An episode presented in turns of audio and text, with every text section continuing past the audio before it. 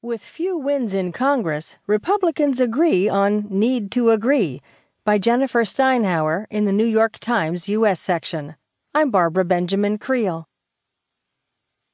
Most people do not become U.S. Senators to pass a resolution declaring National Lobster Day, but Congress has had to settle largely for small bore victories since President Donald Trump was sworn into office, ostentatiously failing to pass a bill to repeal his predecessor's